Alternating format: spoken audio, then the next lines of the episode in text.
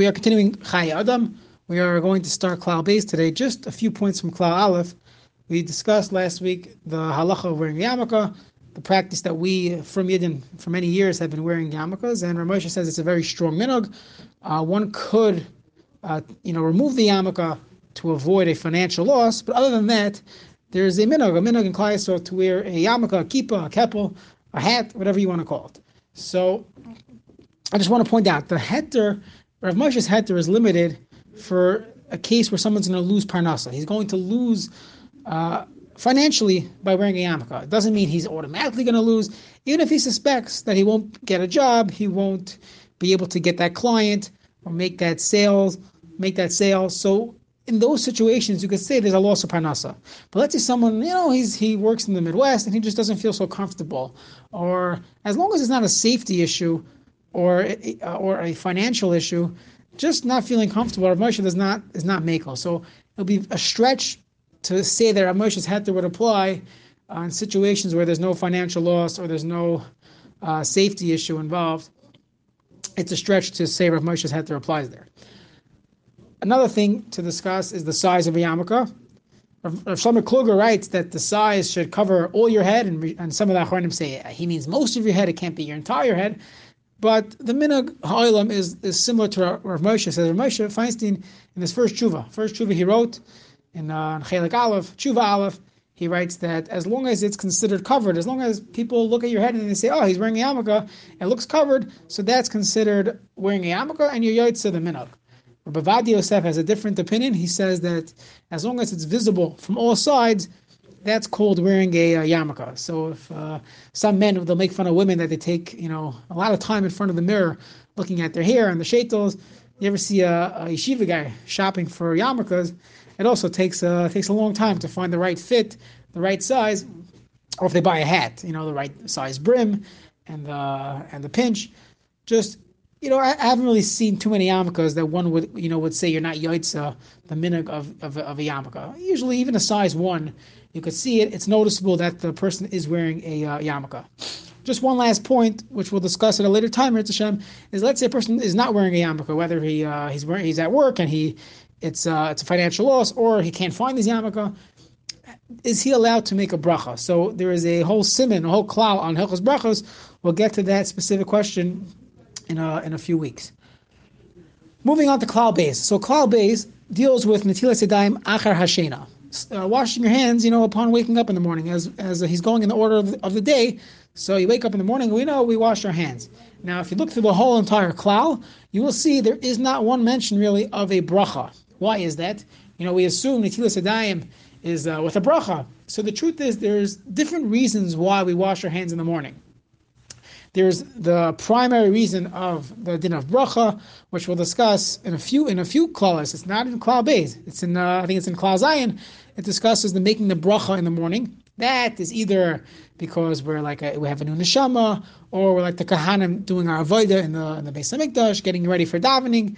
That's when Chazal were masakin a bracha of al netilas However, this this uh, washing of hands has nothing to do with the bracha nothing to do really with davening. It's primarily based on a Gemara in Shabbos Tav Kuf Ches Amid Beis. The Gemara in Shabbos Tav Kuf Ches Amid Beis says, "Hu Hayomer." There was a uh, Rav Mana, his name was. He used to say, "Yad la'ayin tikatetz." If one wakes up in the morning, he touches his eyes with his hands. It should be cut off. Yad la'chaytim tikatetz. Yad la'pet tikatetz. Basically, if you touch any part of uh, any open uh, any any part of your body that has an opening, uh, a nekev, so then um, there's some type of ruach ra. There's some type of evil spirit that is on your hands, and if you don't wash your hands before you touch your eyes, your nose, your ears, there's some type of ruach ra that's going to get into your body. Now, I don't understand what ruach ra is, but we follow the Gemara. The Gemara says there's a problem. There's a concept of ruach ra. The Chayei Adam explains what ruach ra is and, and uh, gives you a, a, little glimpse of what ruach ra. He says when a person's sleeping, his neshama goes up to Shamayim, and all he has left is the guf. And when you only have a guf, so the ruach hatama goes on to him. We know that someone who's sleeping is uh, is partially dead, halachically. There's one sixtieth of misa is sleeping, so the ruach hatama could rest on him. And, as soon as his neshama comes back, so it, it like kicks out the ruach hatama, except that it remains on his fingers, and that's why you wash your hands in the morning. The Gemara Shabbos says the only way you get rid of this ruach ra is by washing your hands three times. That's how you rid yourself of this ruach ra. We'll explain maybe later or tomorrow shiur a few uh, other uh, ways to understand this concept of ruach ra, but that's basically what it is. When we wash your hands in the morning, forgetting about getting ready for davening, and that all that other uh, things we'll discuss later. You have to wash your hands mishum ruach ra. There's ruach ra on your fingers, and the person has to wash his hands in the morning. Now, the Mishnah Berurah brings some of the Achronim, they quote from the Zohar that a person should not even walk dalat amas. You should not walk four amas, which would be I don't know six to eight feet today. You should not walk that amount prior to washing your hands. And many uh, people have a practice where they where they have water near their bed. Either have a sink in their uh, in their bedroom, or they have you know a bowl with a cup of water, and they wash their hands immediately upon waking. They don't even wait to go to the bathroom because or to their sink in their kitchen because it's uh, beyond four amas. Now, the, the, the reason why many are makel, now if one could be machmir, kol kavod, let's say you're yeshiva bacher, or uh, your wife has no problem with it. If you're able to be machmir, no problem. It's, it's a it's a great chumrah. The Mishnah brings it b'shem haZohar. However, if you for the limudei schos, for those that are not makbid to do this, they'll wait to get to their kitchen or to get to their to their bathroom to wash their hands. So why is that? So first of all, if you look in the Shulchan Aruch, the Rambam, all the Rishonim, they don't mention this concept of walking dalat amos, walking four amos without washing your hands. It's not mentioned at all.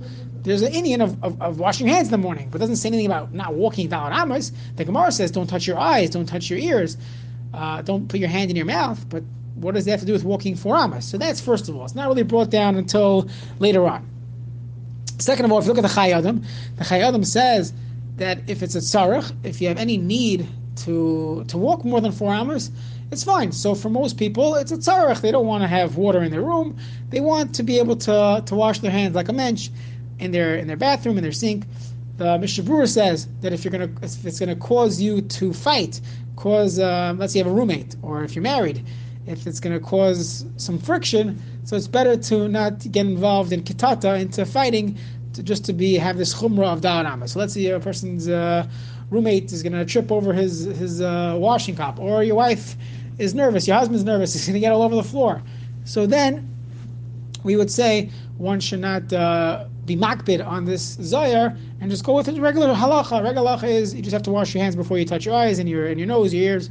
That's another reason to be makel. Additionally, there's a Shvus Yaakov. The Shvus Yaakov says that that a person's entire house is considered uh, Amos. He brings the Araya from the Shach. The Shach uh, t- is talking about um, wearing your tzitzis out in front of a meis. There's an Isser of Loig Larush. You should not wear your tzitzis in front of a dead person uh, because he can't keep the mitzvah of tzitzis. So you're, you're making him jealous. You're allowed to wear your watch, your fancy watch. You could drive your Lamborghini, but you're not allowed to have a little string of tzitzis sticking out because that he's jealous of because you're Mekayim mitzvahs and he cannot be Mekayim mitzvahs. What if I'm not within Dalit Amos, but I'm in the same room? Like you go to a Levaya and you're in uh, the funeral home, the Shach says it's still considered Dalit Amos. Another instance where we see a, a whole house is considered Dalit Amos is by Eruvin let's say you were uh, you went out of your 2,000 amos tchum. There's a limit how, how far a person can walk on Shabbos. If you live in a city, you're never going to get too far. But if you live uh, in a place in a, in a rural rural area where there's not too many houses, you could have this issue. You walk, you know, a half a mile, three quarters of a mile, you might have an issue of tchum Shabbos. Let's say you end up in a place. So halach is you're not going to walk more than dalat amos in any direction. However, if you're if you're in a house, you could walk throughout the entire house, even if you left your uh, tchum Shabbos. So you see that an entire house is considered Dalit Amos.